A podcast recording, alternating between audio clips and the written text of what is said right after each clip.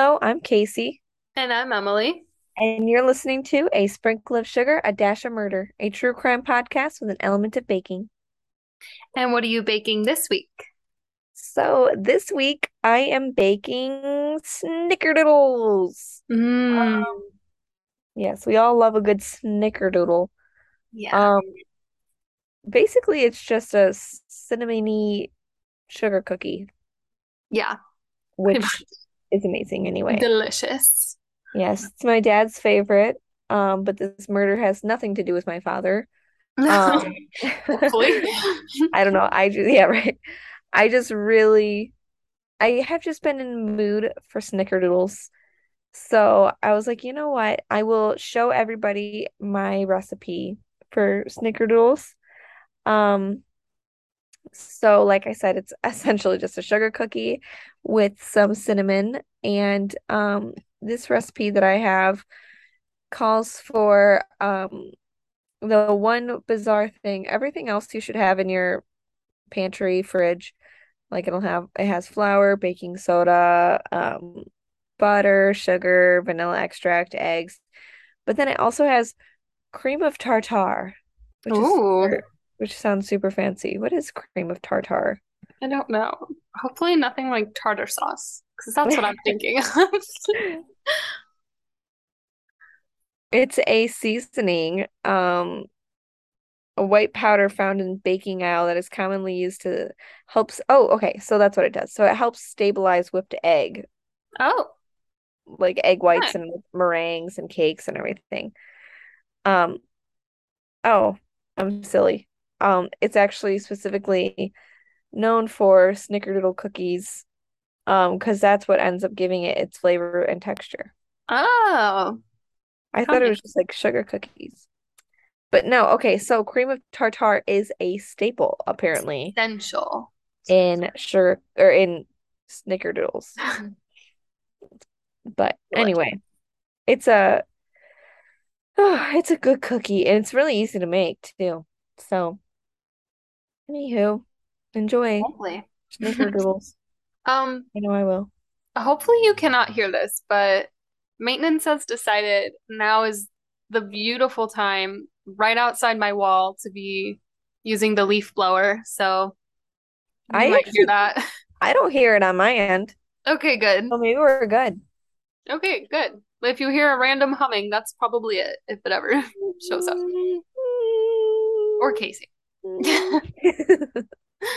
Um, Okay. all right, so what are we covering today, Emily? So this week we are doing um a case on a woman named Tonya Hughes.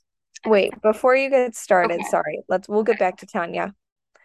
Um, I think that we should probably preface why we've been absent for the past two weeks. Oh, right. We should probably explain Yes. ourselves, right? Yeah. So I, first of all, my aunt was visiting me for a week. So we were busy running around the parks and stuff like that. So there was that. Yeah, and then me, I got mono, Yay. the kissing disease, for the second time. Oh. Um, usually you only get it in like high school and college. Um, but I decided to get it for my 26th birthday. So, um, partying a little too hard. No, I think in college it might have been a, the partying, but if I'm gonna be honest, when I had it the first time. But this time, no, it is um I think it's because I have a baby that likes to stick her grubby little fingers in my mouth, and I think she gave it to me. Blame Jilly. No, Yeah, so you know, two very different stages in life, Yeah. but the same illness nonetheless. Nice. So Um, anyway, I was yeah. bedridden and miserable. But we're back. yep, we're back, stronger than ever, And she's alive. and I'm alive. So. I'm 10 pounds lighter. I'm ready to go. All right, let's hear about our friend Tonya, or our not so friend Tonya. Yeah. So it's uh This is great. You're already lost. you Okay. said like three words before I interrupted you. Anyway, okay. So it's Oklahoma City in April of 1990. And a couple of guys are driving in a truck at night and they see a body on the side of the road. And it's a blonde woman, and they call an ambulance for her. And she's taken to the hospital because she was not dead, um, Oh. but she was very injured. And her husband, Clarence, shows up. And he says, This is my wife, Tonya Hughes. She's a stripper in Tulsa, and we have a son named Michael. And um, her husband, the nurses thought he was kind of strange, and he was a lot older than her. Um, and she had a lot of bruises and injuries to her, and she eventually did pass away from her injuries. Oh, yikes. Yeah. Um, and her friends at the strip club she worked at wanted to tell her family that she had died, like try and get in contact with them. So they find her mother in uh like the phone book or something, and they call her and like tell her like, "Oh, I'm very sorry, your daughter Tonya has died. She was hit by a car." Um, because at this point it's like a hit and run. That's Oh, what it's okay. classified as. Okay. Um, and the mother that they called said, What are you talking about? My daughter died 20 years ago when she was 18 months old. So whoever just died in this hit and run was not the real Tonya Hughes. Oh She had taken God. that name from that dead baby 20 years ago. So That's now there's a mystery of who is this woman who has just died on the side of the road. Um, Well, let's start with the husband, right? Right. So Tonya's friend Karen, um, she met her in 1989 working at Passions, which was the strip club in Tulsa that they both worked at. And Karen had met Tonya's husband Clarence and their two-year-old son before. Um, and Michael, their son, was very attached to Tonya, very, very affectionate, but he, their Oh. son kind of seemed afraid of Clarence, his dad. So, and T Karen remembers seeing bruises on Tonya all the time, and that not too, uh, like recently before she died, um, Clarence had taken a life insurance policy on her. Um, and it scared Tonya, but he kept her, their son like locked up so that she couldn't like take him and leave. You know, I'm not exactly Oh. sure what locked up means, but like he was very watchful over him. Like wouldn't let her be. She was never allowed to be alone with her own son because he was like, "You'll just leave with him." So he wouldn't And let she's them be not, alone together. yeah, and she's not, not going to leave without her son. Yeah, exactly. So Clarence called Karen that day, April 5th, 1990, to tell her that Tonya was a victim of a hit and run in Oklahoma City. And Karen was very surprised that they were all the way over in Oklahoma City because she had never told anybody that they were leaving, leaving Tulsa. So that was a surprise. Mm. Um, when she got to the hospital, Tonya, um, it was shortly after midnight, and she had a severe head injury, and there was pretty bad brain swelling. Um, and her friend Karen came to see her in the ICU, and the nurse tells Karen this was not a hit and run. This was definitely foul play, from what we can tell from these injuries. Um, and she had a lot of scratches on her body, like she was in a fight. Um, Oh, wow. yeah, that's not like official police business, but that's what the nurses were like saying. Like they were pretty sure based off of what they saw.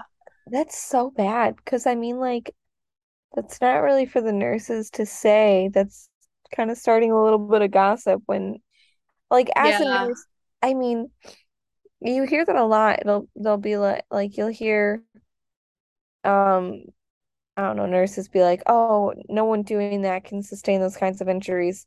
But like sometimes, like it's so like, what if she was hit by the car and then rolled over a bunch of sticks or something? yeah, Like, I don't know. It's just so hard to be able to tell, like, unless there's like a ton of like bruises where it's like some are yellowing bruises, some are like with different stages Mm-hmm. where you can tell it was like going on for like an extended period of time. It's so hard to know, like, okay, is this from a car hitting her? Is this from her getting beat up? Yeah. As from a nurse's standpoint, Right. that's Like not the one wouldn't norm wouldn't investigating. normally say that to Yeah. And then to have the balls to like to to spread that like outside of like just the nurses gossiping Mm-hmm. or going to the police and telling them Yeah. is Mhm. ballsy. Yeah. Um, so the strange thing about Tonya's injuries were that her vitals were stable. Um, so they thought maybe she could recover, but then her brain injury just like worsened rapidly and she died. Um, Oh and she's only 20 years old at this point, like young. Um, and when Karen found out that Tonya's name was not really Tonya, she immediately suspected something definitely something weird was going on, but that was like an extra red flag. So she Yeah. reported Clarence to DHS right away, and DHS takes Michael away, their son, from Clarence and puts him in a foster home that very day, the same day. So, But why? Just because he that's interesting. If they didn't find like a reason, yeah, like uh, besides someone true. telling them something, I don't know. maybe they But went there and it wasn't as as uh good of a living situation as it could have been. yeah, um, I think later in the tapes that I listened to, um, there was something like, oh, in the like Clarence is talking about in the days after his wife or the day after his wife died, he was like drinking a little bit. So maybe I wasn't watching him, but it wasn't like neglectful, like they said. So like I think when they went to Oh, visit him, he was like drunk or something, but they yeah. didn't really, I couldn't really tell, but I think that's what it was. Yeah, and they were thinking that the kid was being neglected. I mean, he probably was. Yeah. Um, so Michael is placed with Ernest and Merle Bean in Choctaw, Oklahoma. Um, and they had him for four years, and he really, yeah, he really thrived with them, like emotionally, physically, mentally. Um, they really loved him, and he really loved them. Uh, but the whole time that they had him, Clarence was like fighting to get him back, and he just was trying like every option he could. He went to the courts petitioning that his son was being punished for wanting to see his dad, that he was being locked in his room and being told that his dad was a bad man. And he's like, this isn't true. Um, and Clarence did have visiting rights to see Michael. He was allowed to see him once a week, but Michael did not like going to those. He would crawl into a hiding spot and would just kept saying, that mean man, that mean man, like over and over. So uh, so DHS decided to take a paternity test for Michael, and they find out that Clarence is not his biological father. So those Ooh. Legal rights were terminated right away, and Clarence had no more visits with him. Wow. Good. Um, so that hurts my heart so much I for that little boy that like he's scared of this this man. yeah, I'm glad they did a paternity test just to make sure. yeah, me too. The poor kid. And it, it sucks that he like had to go see him when he didn't want to because of the legal rights as the father. Right. Yeah. Um, So this same week that his rights were terminated, um, a truck started driving very slowly by the house, by the um the Bean Bean family's house. So Merle reported it, and the police um basically told her, "Well, it's just someone driving past your house. We can't really do anything about that. They're just driving past." But she's like, "It's him. I know it's him." Um, and I have a bad feeling about it. But yeah. Yeah. Um, so on September 12th, 1994, Clarence walked into an elementary school, Michael's elementary school, and said, I'm here for my son, and held the principal at gunpoint um, and kidnapped Michael from school. Yeah. Um, Clarence drove the principal out to the woods, then duct taped him to a tree and left him there. Um, and he, the principal was found and he was okay, but um, obviously Michael was gone, and the FBI is contacted right away, and Agent Joe Fitzpatrick becomes the lead detective on this case. And Fitzpatrick does some digging on Clarence and sees that he tried to collect his wife's life insurance policy in 1990, but the social security number he gave was for someone named Franklin Floyd. So they realize Clarence's real name is Franklin Delano, Delano Floyd, and he had a lot of aliases. Um, he had a lot of different names. Um, That's scary that now he's on the run and he has a lot of aliases. He mhm, can disappear very easily. Yep. Um, they also find, or Joe also finds, that Franklin had been in a halfway house at one point, which meant he had been in prison. So then they look into prison records and see in 1962, he abducted a four year old girl and raped her, and he went to prison for that. Yeah. Um, he also had robbed a bank once, and he was in jail from 63 to 72 for that for the four year old girl's abduction. Yeah. Oh my gosh. He's a monster. Um, yeah.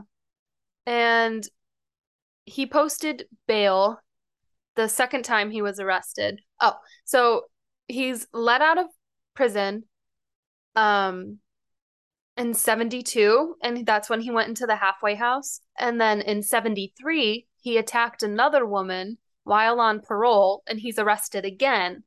But he posted bail and just didn't show up for court and disappeared. And he was a, he had been a fugitive for two decades after that like Wow. hiding under different names Yeah.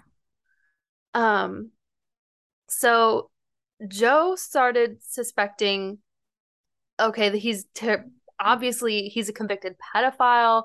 He's very violent, and they start really panicking for Michael that something might happen, will probably happen to him if he's not found.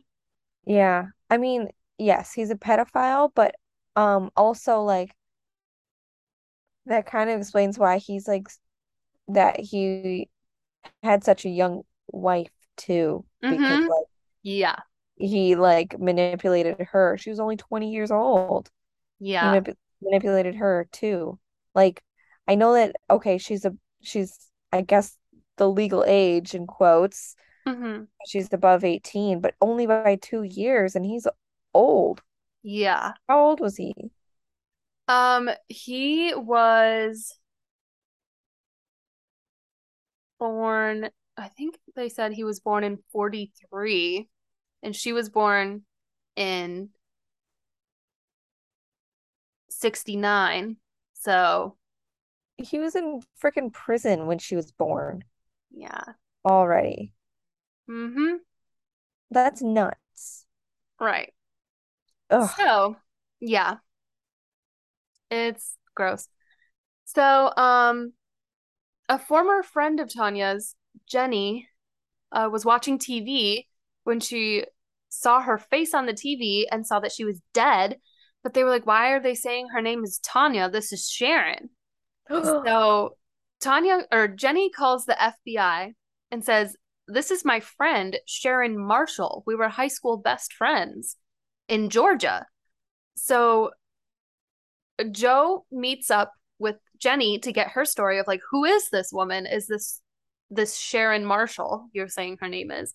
So Sharon and Jenny met at summer camp and were like instant best friends. Um Sharon was going to go to Georgia Tech and be an aerospace engineer. She got in on a full scholarship to the aerospace engineering department. Like she was super smart, like and she knew what she was doing. Um but Jenny said like her dad was like super, super strict and like really, really weird. And um Don't tell me her dad's is the husband is Yeah. Clarence. Yeah. That is Ooh, that is what happened. what? Yep. What? Yeah. So Sharon told everybody growing up that her mom had been hit by a car and died. Um, and her dad's name was Warren, um, Warren Marshall. My bad. And Jenny is looking at the news and she's like, This man on the news, like, that's not her husband, that's her father. That is her dad. Yeah, that they knew like growing up like their whole lives. Um, she's known him as her dad. So the plot thickens. Um, and one day, uh, Sharon called Jenny crying, saying she was pregnant and she wanted to put the baby up for adoption. Uh, but her dad didn't want her to go to college now. So she had to, her dad forced her to like stay home with him when she was gonna go to Georgia Tech and do this amazing, amazing career that she was good at. Um, that would be just incredibly devastating. I cannot imagine that. And then your own dad like telling you like, no, you can't, you can't do this. You can't give up, or you have to give up your dreams. Like that's insane. Uh, Yeah, I mean that just sounds like the stupid move. I mean, um, if he if he was actually like thinking for her best interest, making her stay home is not really the best move there. Like, are you trying to punish her? I mean, whose interest do you have in mind when you're doing that? Mm-hmm. Yeah. So Jenny is like absolutely horrified to learn that um Sharon had and Warren were posing now as a married couple in Tulsa. Um, and in 1989, just one year before she died, is when they changed their names to Tonya and Clarence, um, and started pretending to be a married couple. And they took those names off of headstones in Alabama and got married under those names in New Orleans. So they were actually married. They weren't like even pretending they had actually gotten married in New Orleans under those names. Oh. Yeah. what the heck? Isn't that great? Do you know that some places, like I'm pretty sure that Illinois was one of those places, um, would require for you to have a blood test before you could get married to someone to make sure you weren't related? Really? Yeah, I'm I'm wondering if that's still a law some places, but I know that Illinois that was a law. It's not Wow. now, but yeah. I mean, maybe it should be. honestly. Well, especially with all these like sperm banks and everything, you don't know. hmm You don't know. Ooh. Um, so Jenny last heard that Sharon was in Tampa working at Mons Venus, which was a strip club in 1988. And Sharon was then working under the name Sharon Marshall in Tampa.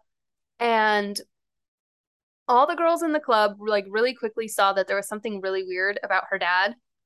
Um, her dad was telling her that she should inquire about the parties at the club and told her like you should always be available for the parties there and you should always be willing to do whatever at the strip club for more money for me. So he was having his daughter make money at a strip club for him and to take care of them. Like, yeah. Um, Well, like I just don't understand why they need to pose as husband and wife. yeah. I don't get that. Like, okay, They're change names, whatever, but like, why can't you still be a father daughter? Is he just a, a pedophile or like a we'll see. I yeah. mean, yes, but there there is a reason.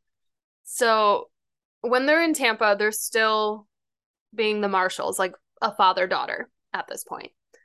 Um, and one of the Sharon got in trouble at the strip club because she started offering clients like sex services for like $50 and they were like we don't do that here. You like you can't advertise yourself like that. That's not okay. And they're like, why are you doing that when you know it's against the rules? And she said, oh, my dad told me to do it and he gave me condoms for it. So he told me to do it. And I was like, oh, yeah, that's really nasty. That is Um, disgusting. yeah. So then Sharon was pregnant and she had Michael and everyone said she was like a devoted mother who loved who loved her son like deeply. Um but yeah, everyone was pretty suspicious of her dad. So like even though they liked Sharon, they like avoided her because they knew like they were a package deal. Like you had to deal with her dad if you wanted to deal with her. Oh. So um Michelle Couples becomes Michael's babysitter when he was a baby. Um, and she was a neighbor of theirs. When she was 15 years old, she started babysitting for them. And she remembers a friend of theirs, Cheryl, coming to the trailer park, and she was really beautiful. Um, she was she wanted to be a model, and she was working at the strip club with Sharon, so they were hanging out. And one day, Warren puts in a VHS tape of Sharon and Cheryl dancing topless at the beach, and Michelle remembers like seeing it and like being disgusted because she's like, oh, like her dad obviously filmed it and then Ew. Warren realizes Michelle is there and he's like, Don't you ever talk about this. You didn't see it. This was just some fun. Like, don't think about it. Like, obviously, that's disgusting and wrong. So Cheryl tells everyone that, oh, Sharon's dad said he's gonna like take pictures of me and submit the videos to Playboy and I'm gonna be famous. And um all the girls are at, at the club are like, no, he's using you and being disgusting, and you need to stay away from them. Yeah, that's very naive of her. yeah. Because, like, what pull would he have at Playboy? Like, absolutely not. He lives in a trailer park. Like, Why can't she send the videos in Right. herself? um, so when she decided to, t- um, listen to their advice and be like, what? What are you laughing at? It laid like this, and I saw my. I, I saw what angle I was look. I wanted to lay like this. It was comfy, but I look like a boy. Laughing at Um, myself. Okay, go on. So Cheryl decided she wanted to get away from them, and that's when he became like very violent with her. And then Sharon just disappeared. Sharon and her dad disappeared. Um, they left Tampa after that. Um, and then Jenny is so it flips back. I was I got this from like a documentary. So it flips back to Jenny talking to the FBI agent about like what she remembers about Sharon from her childhood. And she remembers um once that she slept over at her house and she was showing Jenny all this sexy lingerie that her dad had bought for her, which Oh, ew. gross. and then her dad came in with a gun and was like, What are you doing? And he started laughing at them. And he told Jenny to lay down on the ground and put a pillow over her head. And he raped Sharon at gunpoint while Jenny was in the room. So, like, no regard at all that there was like a witness or anything. Like, he did not care either. And yeah. What? Yeah. And the next like- morning, Yeah, okay, go on. the next morning, Sharon just hugged Jenny and was like, Daddy's just like that. Like, I'm okay. You're okay. Just let this go. He's just like that. Like, Oh, it's just awful. Like, she's, so it's so ingrained in her head, like, that that's normal, you know? Or like she knows it's not, but it is at the same time for her, you know? Like, it's just mm, awful. Yeah, she just got that's like how she was raised. And so that is so sad. That just makes me so sick that like she was raised to think that like that's okay and that like Yeah. it's okay. Like I don't know. Like she still loves her father. Mm-hmm. Doesn't like resent him because of it. Like That it's makes just the two of them. There was no one else like and to say it was wrong. I mean for him to like just be willing to do that with another child in the room is Mhm. one disgusting. Yeah. But also like his what if she went home and told her parents? I mean, Right. She could have easily done that. I don't know. Yeah. I don't know for like how he was so confident that she wasn't going to go home and tell her parents. Yeah, right. And she didn't because she was so scared, but like, yeah, she totally could have. You don't know. And like when you're a kid and something weird happens at like your friend's house, you just kind of go like, "Oh, okay, that's weird. Whatever. hmm They're just weirdos." I mean, because you have such an innocent mind, you don't like really know what's happening. Yeah.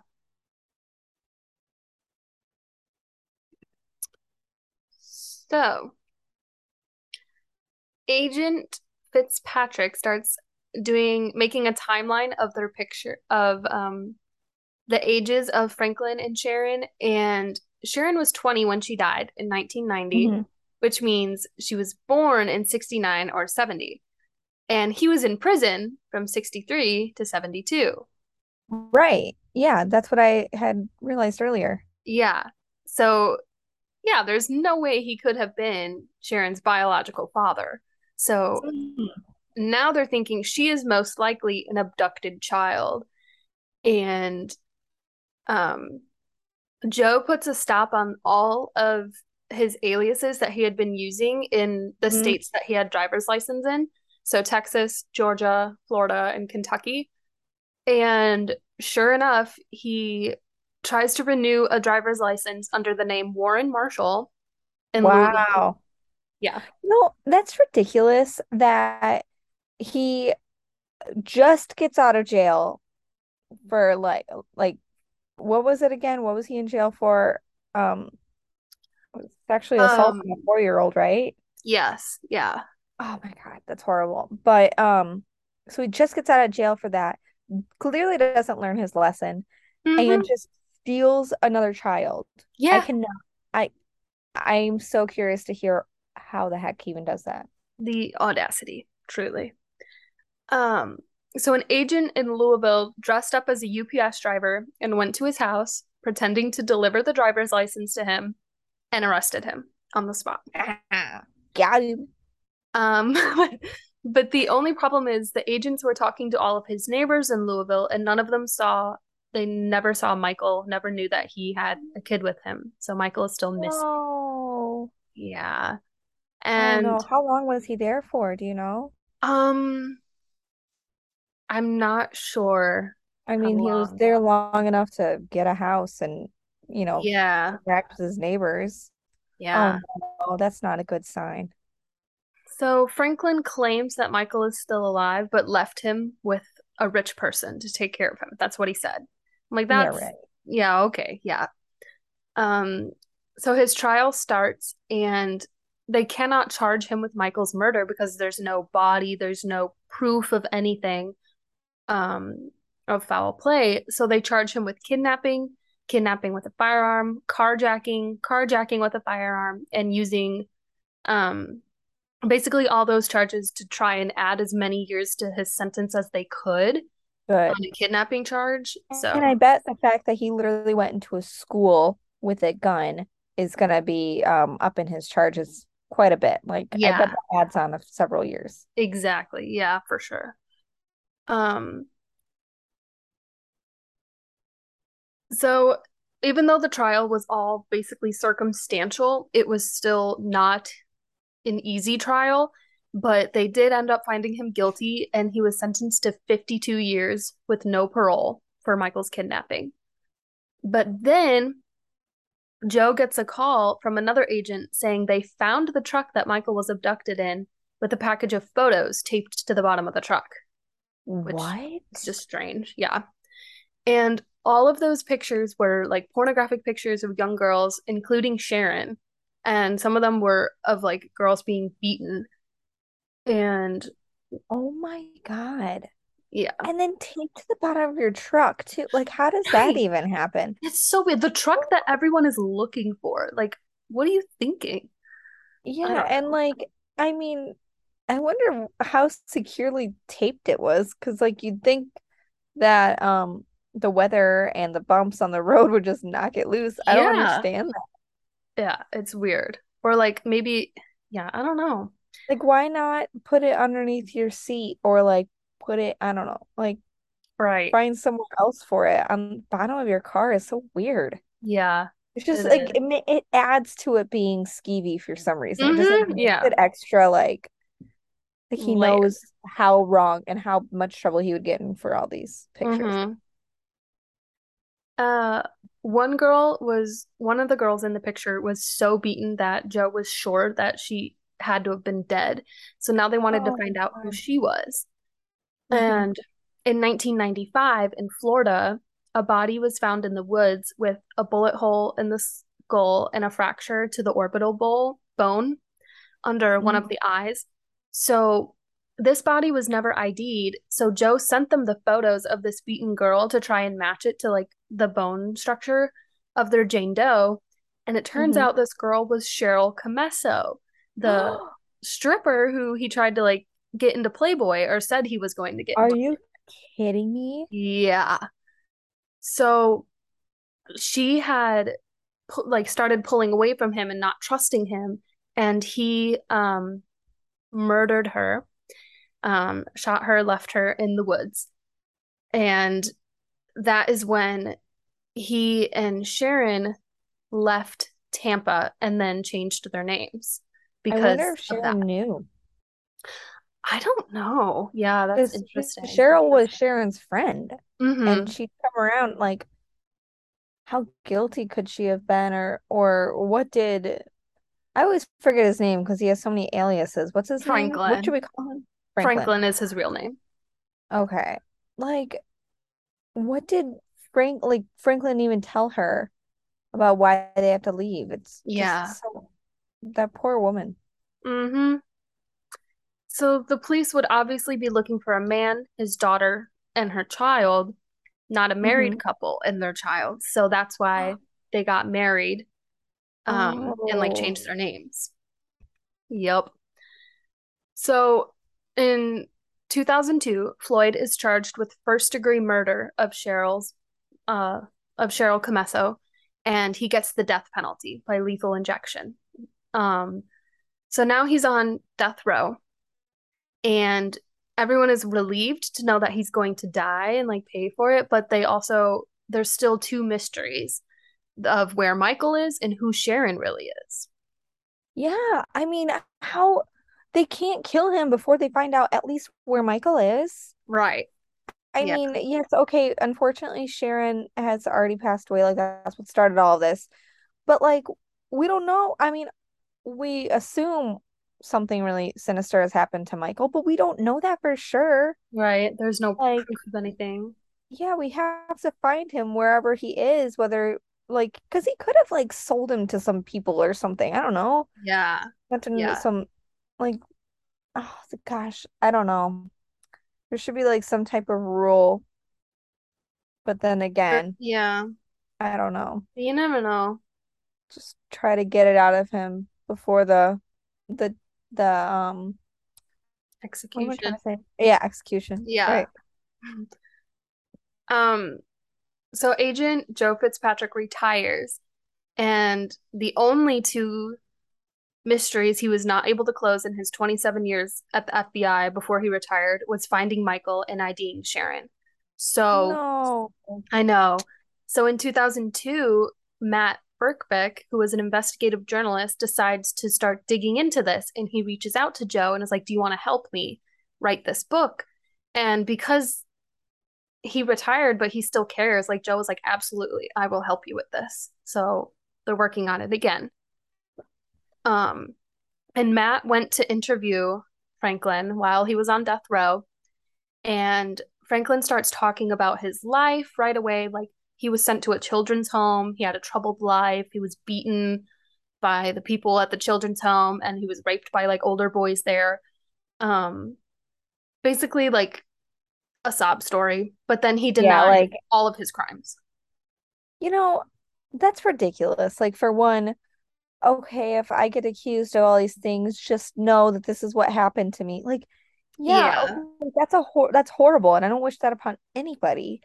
But also, it's just so sad how monsters create monsters. hmm And and then it's like with the with people that serial killers because he's he's clearly a serial killer Yeah. how they all try to use like I had a really troubled childhood like like John Wayne Gacy saying I was bullied Mm-hmm. like Yeah. okay I mean yes being raped by older boys is really traumatizing and that's horrible for Franklin but also it's just him trying to give a sob story as to why Yeah. he is waiting but then not confess like okay if I get found guilty just know that this is it but I'm not guilty Right. full Yeah, okay. poopy. Mm-hmm. Poopy. Full poopy. Um, so they never got the information out of him, and they published their book called A Beautiful Child about Sharon's life. Um, but the internet really blew up after the book was published by like, you know, amateur detectives on the internet who were trying to figure out who she was. And then Matt got an email saying, Would the DNA of Sharon's daughter help you? from a young woman named Megan. And Megan turned out to be Sharon's birth daughter, who she gave up for adoption all those years ago. What? Yeah. When did she have that daughter? Um, so in New Orleans in 1989 is when she gave birth to her, and um, a woman named Mary adopted Megan, and she happened to be Sharon's third baby. She had her first baby Whoa. in high school, who she gave up for adoption, and then she had Michael, and then she had Megan. So, yeah. Gosh. I mean, she must have been a baby factory for a little while there. Mm-hmm. And she had all three of these babies before she was 20 years old. that's what I'm saying. I mean, if she had the first one in high school, I mean, what, 16 maybe? And then 16 through 20 having three kids. I mean, it's it's absolutely possible, but like Yeah, pregnant all the time. crazy. Um, so the FBI um goes back to interview Floyd again, um, sending Scott Loeb and Nate Furr to go see him. And when they're interviewing him, Franklin starts crying and starts getting kind of emotional. So they say, How did you kill him? How did you kill Michael? And he finally admits that he's um shot him twice in the back of the head to quote, make it real quick. Like, oh, what a mercy. So he admits What? to killing Michael, finally. I mean, I'm Um, glad he finally admitted it, but yeah, are you kidding me? Why don't you just, why couldn't you just left him with the beans? I They know. loved him. Mm-hmm. And If he he wasn't even really yours. Yeah, exactly. It wasn't even his kid. Um, and the Beans were in the process of adopting him when he disappeared. So they he was literally almost officially theirs when he was abducted, um, which really it makes it even worse. horrible. And like, and you sent him off to school. Like it's hmm it's not like they were being neglectful in any way or like, Yeah. ugh, it's it like literally took him taking the principal at gunpoint to take this child. hmm Oh my gosh. So Franklin tells them he buried Michael on the Oklahoma-Texas border, and they dug all along the border for days and days and days and looked and looked, but they never did find his body, unfortunately. Um, I wonder like if he gave them a wrong spot or if he honestly just didn't even know. doesn't Like even remember. Yeah. pulled it, you know, just like kind of pulled off on a random road and found a secluded area and It it seems likely, you know, that he Right. could have just carelessly dumped it and like doesn't even remember, you know. Yeah. But Um, sometimes but sometimes serial killers like to hang on to that because they're just sick yeah, freak. that's also true. So the mystery that still remained was who Sharon really was. So they still start asking him about that. And Franklin tells the agents that he was going by the name Brandon Cleo Williams when he met a young woman with her three daughters and they got married. And the oldest of those daughters was a girl named Suzanne Sevakis, who is Sharon's real name. Her real name is Suzanne Marie Sevakis. Mm-hmm. Um, and she was born to Sandra and Clifford Sevakis, both of whom are still alive. And this whole time, their daughter has been missing, and they haven't known where she is. Um, Clifford was in Vietnam, and when he came back, Sandy wanted a divorce. He had pretty bad PTSD and was kind of a different person, and she had been lonely, and so they Oh divorced. wow. Mm-hmm. And um, Sandra had gone to social services knowing she couldn't really care for three little girls alone. Um, so social services tried to give Clifford all three of those girls, um, but he was unemployed at 23 years old, drinking from PTSD, so he didn't think he could be a good parent to them. Um, Mm-hmm. which like I commend him for like knowing that, you know, like like yeah. Like it's sad you can't have the children, but also they probably wouldn't have been really great with him at that time. Yeah, that's the thing is, or even um the mom. I'm sorry, San Sandra. Is that her yeah. Sandra. Even the mom, like going to social services and being like, I can't take care of my children. Like hmm in circumstances like that, that is what you do. I mean, Yeah. looking out for for the sake of your kids. You're you're hmm you have that their best interest at heart. Like that's being a real parent. I Yeah. mean, you would wish that the family services would be able to to do something to support everybody and and keep the family together. But hmm yeah, I Yeah. mean, she's doing everything in the best interest of her girls. Yeah. It sounds like. Yeah, trying to.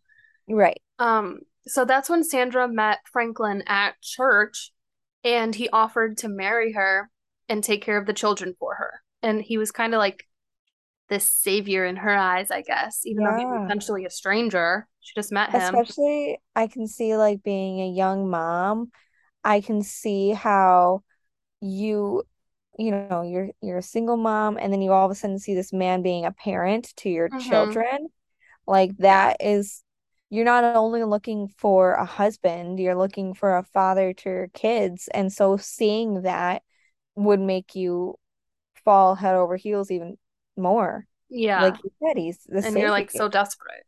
Yeah. Unfortunately, Sandra writes a bad check and she has to go to jail for 30 days for it. And that is when uh, Franklin abducts the children. Um, and he drops Allison and Amy off at an orphanage, which are the two other girls, and takes Suzanne with him.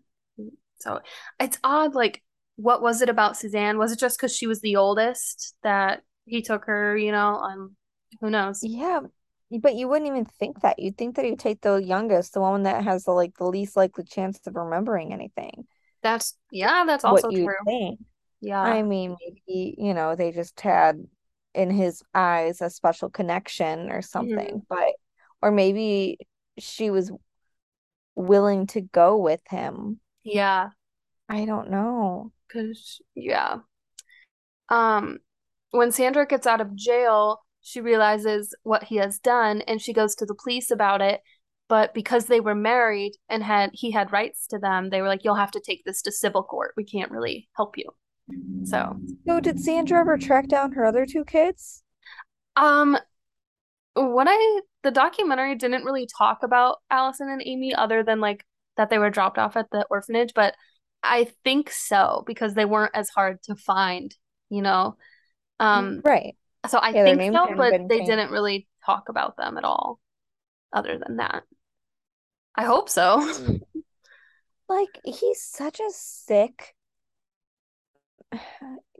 he's not even like I almost said human, but he's hardly even human. Yeah.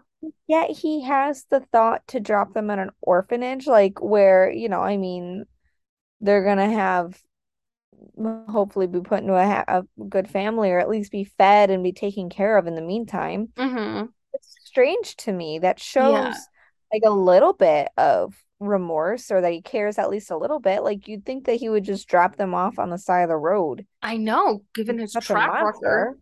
Yeah. It's So really it's odd how those things his happen sometimes. behavior is all over the place. hmm Yeah. Um, so now everything is basically cleared up besides, you know, unfortunately Michael not being found, but they do know what happened to him and where he relatively is. Um, so they have a Matt and Megan arrange a memorial service for them. Um, and Suzanne's grave, which only said Tonya on it this whole time, was now changed to say her full name and her birthday and her death day, and it said devoted mother and friend. And at her memorial service, everyone who worked on her case went. Like Agent Joe Fitzpatrick went because it was really important to them, and they had the people who worked on it worked on it for so long. Um, the Beans were there. Her daughter Megan was there. Um, and Megan ended up having a child that she named Michael after her brother. And now she has a relationship with her grandparents who she never knew, which is her, you know, Suzanne's parents. Oh, Um, wow. so now, you know, this she um you know, has extended family now that she knows about and she knows the truth about what happened to her biological mom and everything. So there's closure there, but there's, you know, there's still a little bit like not closure, you know, Of at the same time. yeah. I mean, Yeah. she never got to meet her her um her mom. And Yeah. then also like that would be just so hard for the parents. Like finding out your long lost child actually lived up to 20 years, but then hmm before you got to meet her, died Yeah. or see her again, died. Like Mhm. that is just so sad that like because in in her mind that all those years she might she probably thought that she was she had died like Yeah. years years ago. But just to hear actually no, she didn't die until not too long ago would hmm just be horrible because your child lived a whole life without you hmm and was out there in the world. Oh my gosh, I just oh that would suck. Yeah. I can't It, even imagine yeah. That. I, for the parents, for everyone involved, that's just like so sick that Franklin just took it upon himself to take just this child that wasn't even his. Mm-hmm. Ugh. And it affects so many people, like her her real parents, her adopted or you know, her kids that she gave away for adoption and their Mhm. kids and you know, like it affects and the beans, like it affects so many people, like what he did. So Why do you think they kept Michael if they gave two of the kids up for adoption? I don't know. I You know, it's yeah, really strange. And who and we don't know who the father of her children, all th any of her children are. We like don't know. are none of them Franklin? I don't think so. Uh, they might be, um, but Michael definitely was not. Right.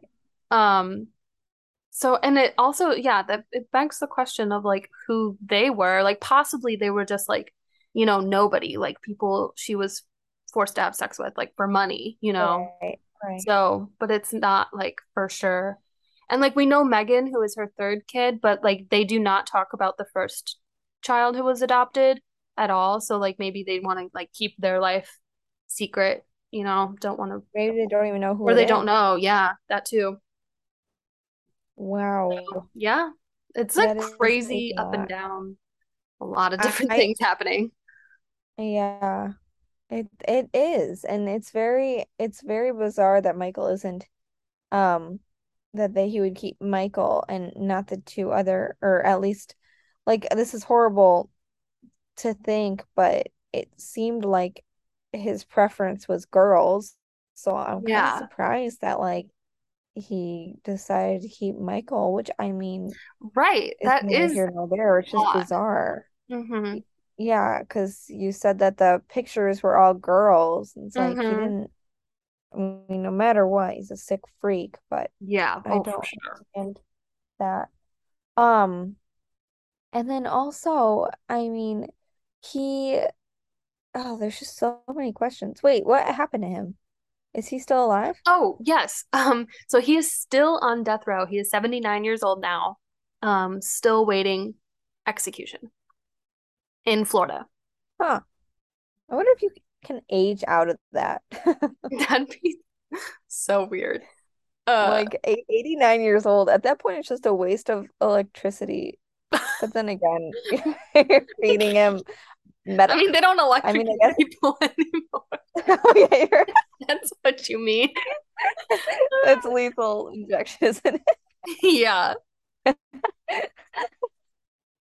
I'm gonna Oh, Google it. Can you age out of death row?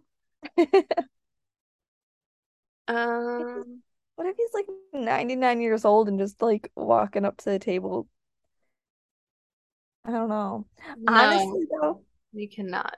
Well, yeah, that makes sense. No matter what, those crimes, even if you're a, a less threatening old man. Yeah, you still But did it. yeah, it's just interesting. But then, okay, so many thoughts.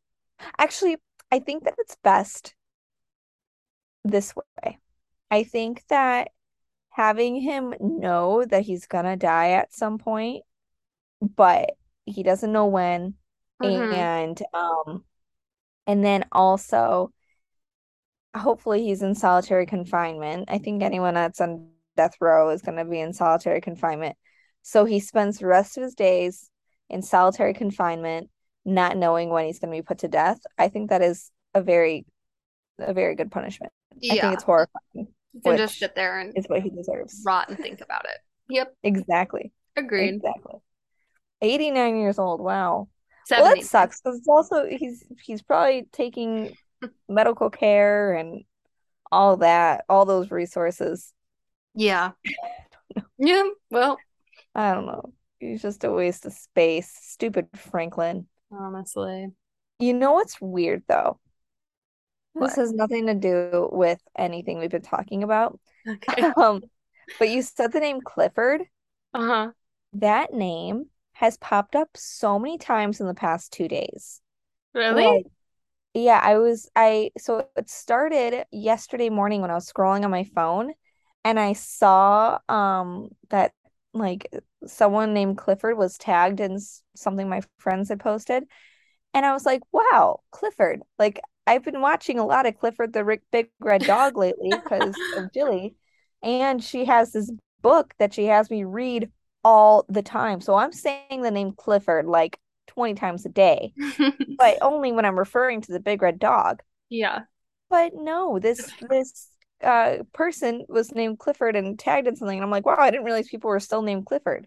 And then you Yeah, mentioned really. Clifford today, and then um there was another reference. There was another time I heard about a Clifford today. Anyway, it's just like so That's ironic. weird. Yeah. Yeah. Why is that name popping up all the all over the place? Pay attention. You're gonna see it now too. I know, probably. Um, but anyway, um, so what what's the name of the documentary that you got all this information from? Uh, it is called The Girl in the Picture on Netflix. It's All right, so it's like pretty much based off that book then, right? Isn't the book called The Girl in the Uh, the book, oh, the book that the journalist wrote, it's called A Beautiful Child. Oh, okay, so never. Nah, not at all. Um, all right. Well, you know, um, that was really, really sad to hear, but Yeah. um, may Franklin rot in hell. You're here. Yes. Um, Jilly has been awake for a while, so I should probably go get her. So, anyway, Okay. on that note, I'm Casey, I'm Emily. and you're listening to A Sprinkle of Sugar, A Dash of Murder.